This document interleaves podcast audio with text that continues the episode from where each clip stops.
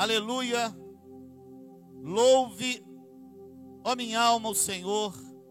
Louvarei o Senhor durante a minha vida. Cantarei louvores ao meu Deus enquanto eu viver. Não confie em príncipes nem nos filhos dos homens, em quem não há salvação. Sai-lhes o espírito e eles voltam ao pó. Nesse mesmo dia acabam todos os seus planos. Bem-aventurado aquele que tem o Deus de Jacó por seu auxílio, cuja esperança está no Senhor seu Deus, que fez os céus e a terra. E mantém para sempre a sua fidelidade, que faz justiça aos oprimidos e dá pão aos que têm fome. O Senhor liberta os encarcerados. O Senhor abre os olhos dos cegos. O Senhor levanta os abatidos. O Senhor ama os justos. O Senhor guarda o estrangeiro, ampara o órfão e a viúva, porém transtorna o caminho dos ímpios. O Senhor reina para sempre. O seu Deus, ó Sião, reina de geração em geração. Aleluias. Eu quero falar sobre uma vida de louvor. Esse salmo, ele começa e termina com uma palavra, que é a palavra aleluia. Aleluia significa louvor. Aleluia é uma palavra bonita, que gostamos de pronunciá-la com frequência. Talvez nesse culto aqui hoje você já tenha falado essa palavra algumas vezes. Aleluia. É uma palavra muito conhecida para nós. No entanto, a palavra aleluia é uma palavra completamente sem sentido, caso ela não se dirija para algo específico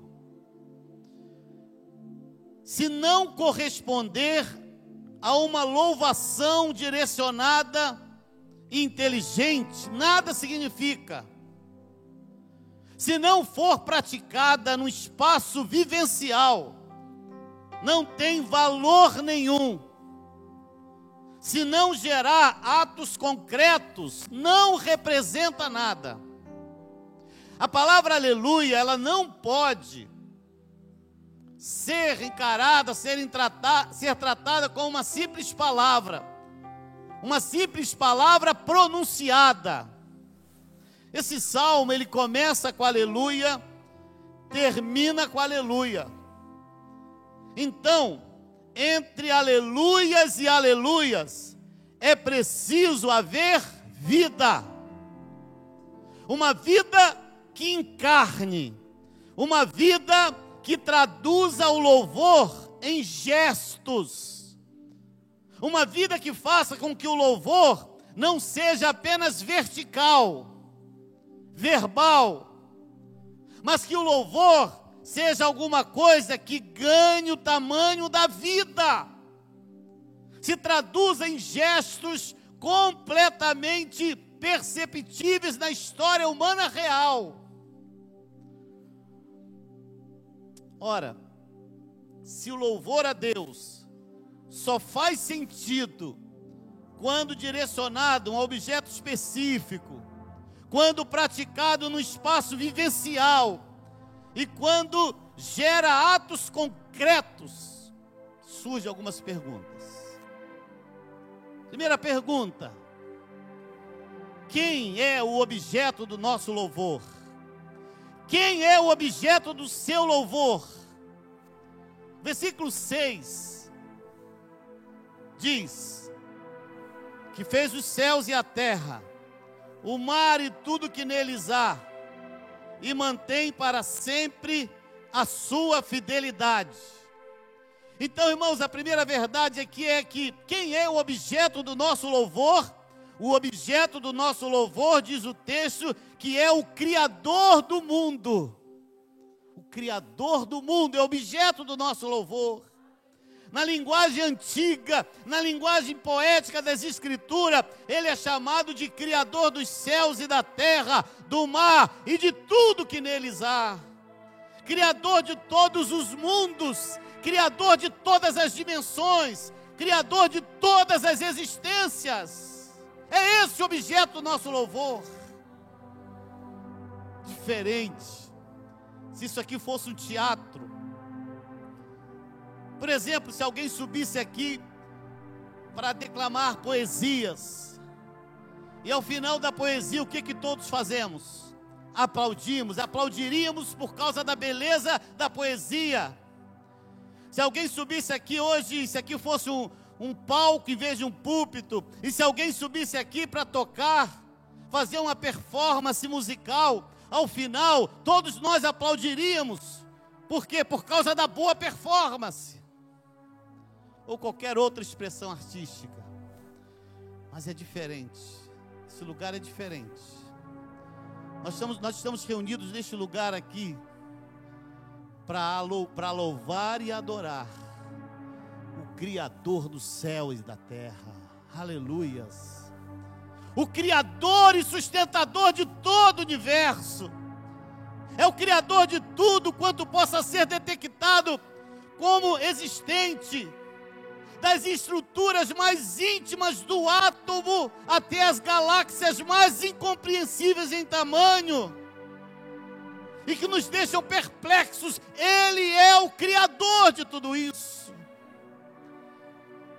O objeto do meu louvor é aquele que nos permite vê-lo como Criador do cosmo, o Criador de tudo, desde a célula até as estrelas das galáxias, o Criador desde a ameba até as árvores, o Criador do Oceano Atlântico até o firmamento, para onde quer que olhe, há sempre algo de Deus. Aqui, aqui dentro nós estamos, olha para o lado, objeto da criação de Deus, essa pessoa linda, querida que está do seu lado, objeto da criação de Deus. Por isso que o salmista disse: quando, quando olha os céus, obra dos seus dedos, e a lua e as estrelas que preparaste, que é o homem para que dele te lembres. Esse é o nosso Deus, esse é o objeto do nosso louvor, o Criador de todo o universo, aleluias. Queridos, estamos pisando em criação, respiramos criação, nós somos criação, tudo, nós, tudo que vemos reflete a glória dele, o universo está cheio da glória de Deus. Esse é o objeto do nosso louvor. Versículo 5. Quem é o objeto do nosso louvor? Primeiro, o Criador. Versículo 5 agora diz o seguinte: Bem-aventurado aquele que tem o Deus de Jacó por seu auxílio, cuja esperança está no Senhor seu Deus. Objeto do nosso louvor, o texto diz que ele é o Deus da história. Ele é o Deus da história. O salmista diz, ele é o Deus de Jacó. E quando diz que ele é o Deus de Jacó, está dizendo que é o Deus de gente. O Deus de gente que tem nome e o Deus que se envolve na trama das relações humanas. Ele é o Deus que se associa a homens que o amam e o servem, é o Deus de Jacó. É o Deus que está atento às vastas e complexas relações humanas, às ambições humanas, aos sentimentos humanos, às necessidades humanas as dores e esperanças da vida humana. Esse Deus é o Deus da história. Por isso que ele é chamado do Deus de Jacó. Porque é um Deus que mantém relações concretas e reais com os homens. Acho que você entende o que eu estou falando. Porque o Deus que nós servimos é um Deus, não é um Deus que está longe, não é Alá.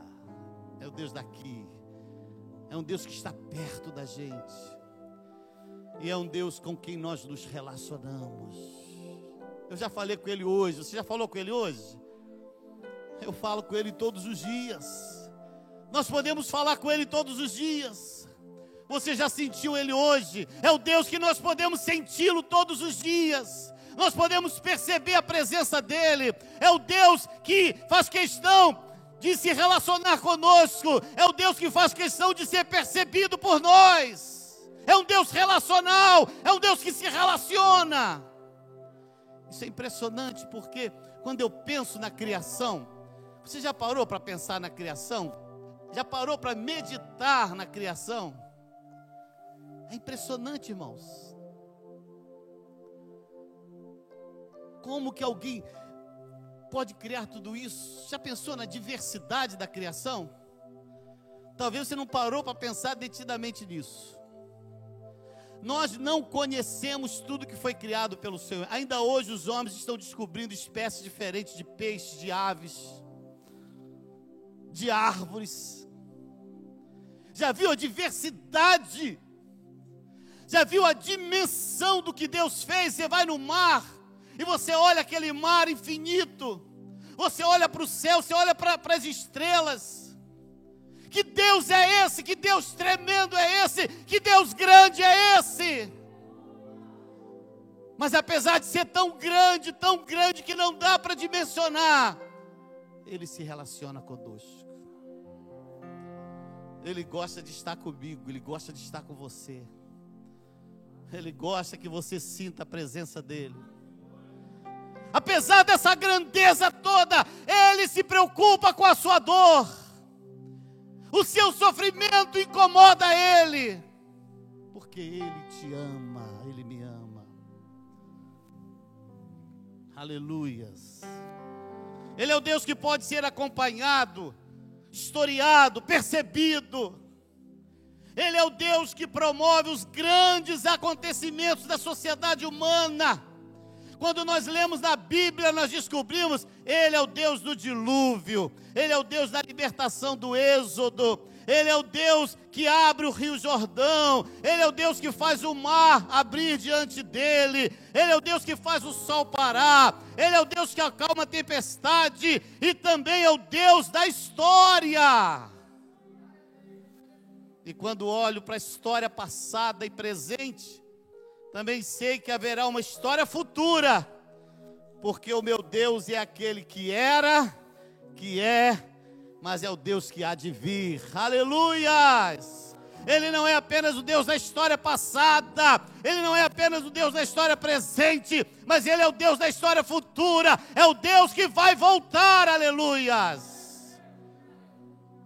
Glória a Deus. Ele é o Deus da história a história toda converge para Ele. A história toda tem nele o seu sentido. A história não tem sentido se não for com Deus. Quem não tem Deus na sua história, a sua história não tem sentido. Se tirar Deus da sua vida, como é que fica a sua história? Como é a sua história antes de, de conhecer a Deus? Vale a pena? Deus, Ele dá sentido à nossa história. Deus, Ele dá sentido à nossa vida. Aleluia. Só Deus. Diz ainda o Salmo, no versículo 2: Quem é o objeto do meu louvor? É o Deus Criador, é o Deus da história. Mas olha o que, que diz o versículo 2, hein? Louvarei o Senhor durante a minha vida cantarei louvores ao meu Deus enquanto eu viver. Deus, né? Nesse salmo, esse salmo diz ainda que ele é o meu é o meu Deus. Olha como foi se aproximando. Ele é o Deus da história, ele é o Deus criador. Depois ele é o Deus da história. Agora o texto diz que ele é o meu Deus. Ele é o meu Deus. Por isso que eu gosto de dizer que o Evangelho, ele não só informa. O Evangelho, mais do que informa, o Evangelho transforma. Porque o Evangelho, ele não é uma filosofia. O Evangelho é uma forma de vida. Não é uma teoria. O Evangelho é vida. É vida. Então, O texto está dizendo: Ele é o meu Deus, Ele é o Deus de Abraão, Ele é o Deus de Jacó, Ele é o Deus de Isaac, Ele é o Deus de Davi, Ele é o Deus de Paulo, Ele é o Deus de Pedro, mas Ele também é o Deus de Josinei, Ele é o Deus de Maurício, Ele é o Deus de Maria, Ele é o Deus de, de João, Ele é o Deus de todo, Ele é o seu Deus, Ele é o meu Deus, Ele é o nosso Deus. Ele é o nó, Ele é o meu Deus. Porque se Ele fosse só o Deus Criador, se ele, fosse, se ele fosse só o Deus da história, seria muito interessante, seria um Deus tremendo, mas um Deus talvez distante. Mas não, Ele é o meu Deus. Irmãos, aqui nos mostra três perspectivas: a cósmica, a cósmica, Deus Criador, a histórica, Deus da história, mas a existencial. Há um Deus a quem eu dirijo o meu louvor, com amplidão, com significado. Por isso eu volto a te perguntar nessa noite: quem é o objeto do seu louvor? Alguns cristãos que andam por aí têm um Deus completamente mediocrizado. Alguns têm um Deus diminuído, paganizado, um Deus indigno de ser chamado de Deus do universo. Mas nós temos o Deus criador do mundo, temos o Deus da história e temos o Deus que é o nosso Deus. Quem é o seu Deus? É o Deus da minha existência, é o Deus da minha vida, é o Deus que penetra nos recônditos mais íntimos do meu ser, o Deus de quem estou desnudo, é o Deus para quem não há segredo nenhum, é o Deus que sabe dos meus complexos, que me conhece por dentro e por fora, é o Deus também da minha salvação é o Deus que me confortou, é o Deus que me aceitou, é o Deus que me perdoou, é o Deus que me transformou. Ele é alguém que inspira em mim um sentimento de aceitação absoluta. É o Deus que me tirou da orfandade da história e na existência, e Ele me deu certeza de ser filho daquele que é o Criador de tudo que existe. Isso não é pouca coisa, você é filho do Deus Criador do universo. Ele é o meu Deus, e Ele me permite vê-lo na perspectiva existencial. Meu Deus. Mas esse salmo também ele nos leva a outra pergunta qual é o espaço vivencial do louvor? Qual é o espaço relativo à vivência de louvor de cada um? Alguns diriam que é o templo. Templo. Louvor é no templo. E sem templo, como é que fica? E na pandemia, como é que ficou quando não podia vir para o templo? Esse aí ficou em perigo. Ficou órfão Alguns diriam que é só no domingo. Ah, mas se eu trabalhar no domingo, aí só daqui a 15 dias. Aí ficou ruim. Outros diriam que é na hora silenciosa. Ah, mas eu moro do lado de um vizinho que bota o som no último volume. Aí ficou ruim. Não consigo ter silêncio. Outros diriam que é num grande encontrão de louvor. Esse é o meu espaço existencial de louvor. Mas o versículo 2 diz qual é o espaço vivencial do louvor. O que, que diz? E eu louvarei o Senhor. E sabe o que, que o texto diz? Quem sabe completar aí? Enquanto eu bebo um gole d'água. Não ouvi não, hein? Quando é o meu louvor?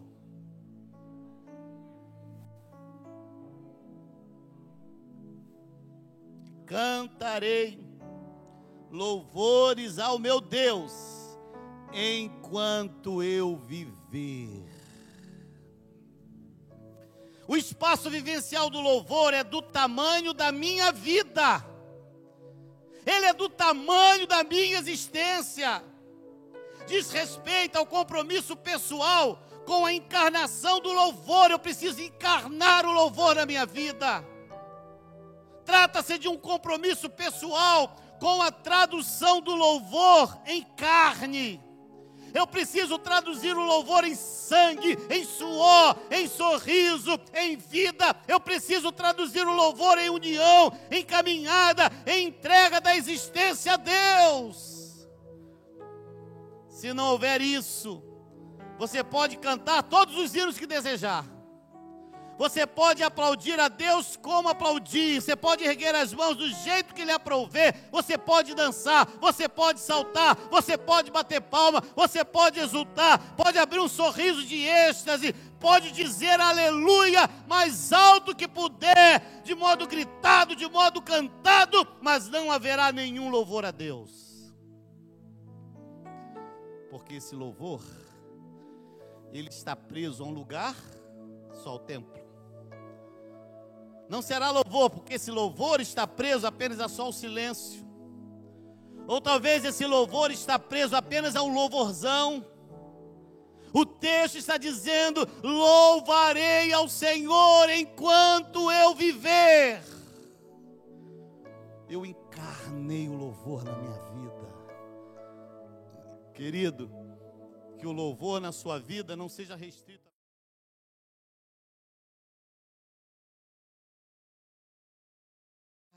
Que quarta tarde, que quinta, que sexta, que sábado, que domingo, que janeiro, que fevereiro, que março, que abril, que o ano 2021, 2022, 2023, que toda a sua vida seja de louvor a Deus. Se a vida não é louvor, não há louvor que se possa prestar a Deus fora da vida. Vou repetir se a vida não é louvor, não há louvor que se possa prestar a Deus fora da vida. É durante a minha vida, enquanto eu viver, é aqui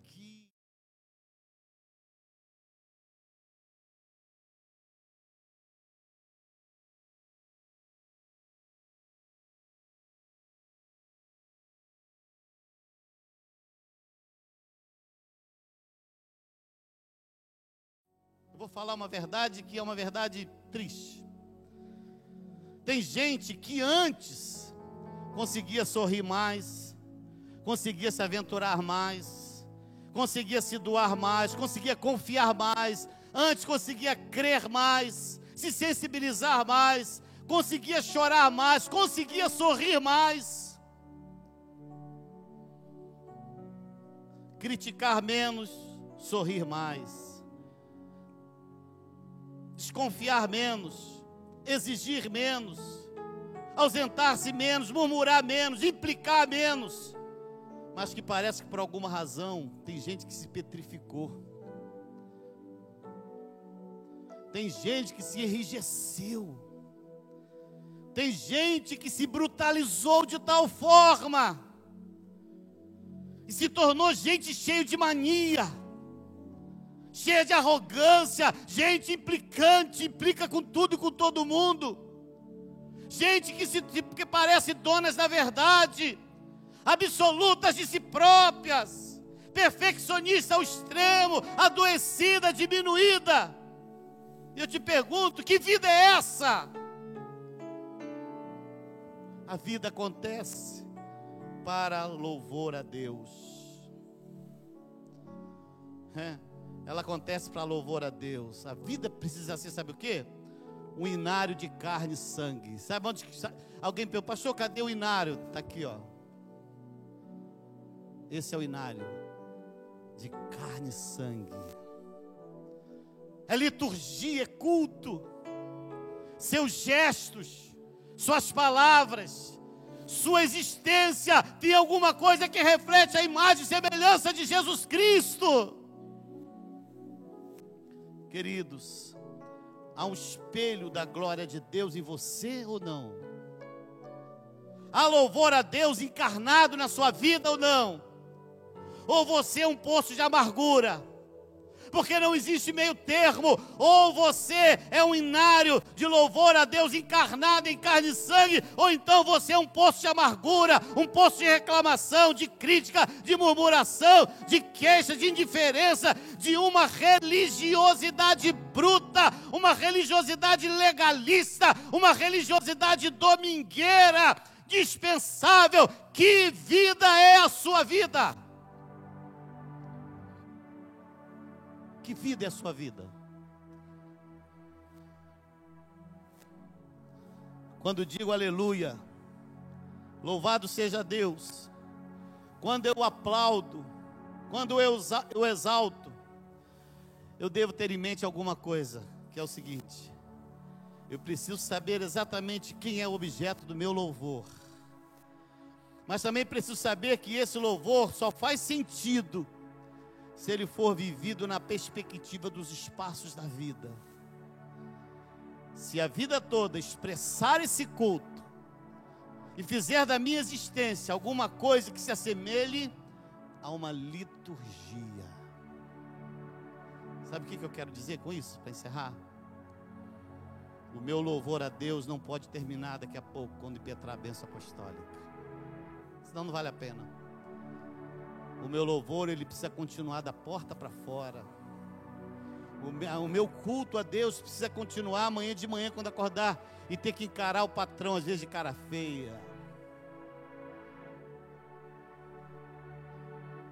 Vou encerrar com o seguinte conselho: faça da sua vida um constante culto a Deus.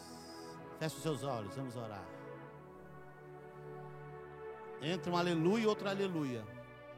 Precisa ter vida. Esse Deus, Criador do universo, Ele é objeto da minha, do meu louvor. Esse Deus da história, esse Deus que está na história.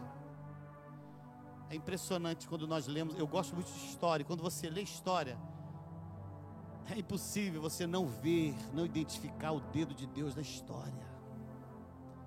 Esse é o meu Deus. Mas não para por aí. Ele é o meu Deus. Meu Deus. Não é assim que você diz às vezes quando alguma coisa está difícil. Chega uma notícia ruim, muitas vezes o que, que a gente diz? Meu Deus. É isso, nosso Deus. A igreja está em oração.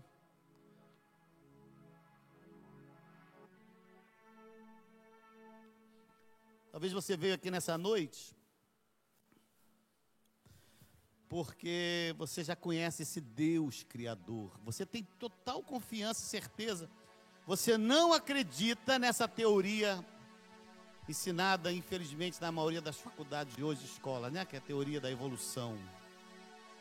Você não acredita nisso. Você acredita que Deus criou tudo. É mais fácil acreditar na teoria da criação do que na teoria da. Muito mais fácil, irmãos. E é, e é verdadeira. Talvez você já conheça esse Deus. Eu sei, foi Deus que criou mesmo. Talvez você também já possa dizer com toda certeza que você acredita que Deus é o Deus da história. Mas eu quero nessa noite te convidar a que esse Deus criador, que esse Deus da história, que ele também possa, você possa chamar dele de meu Deus.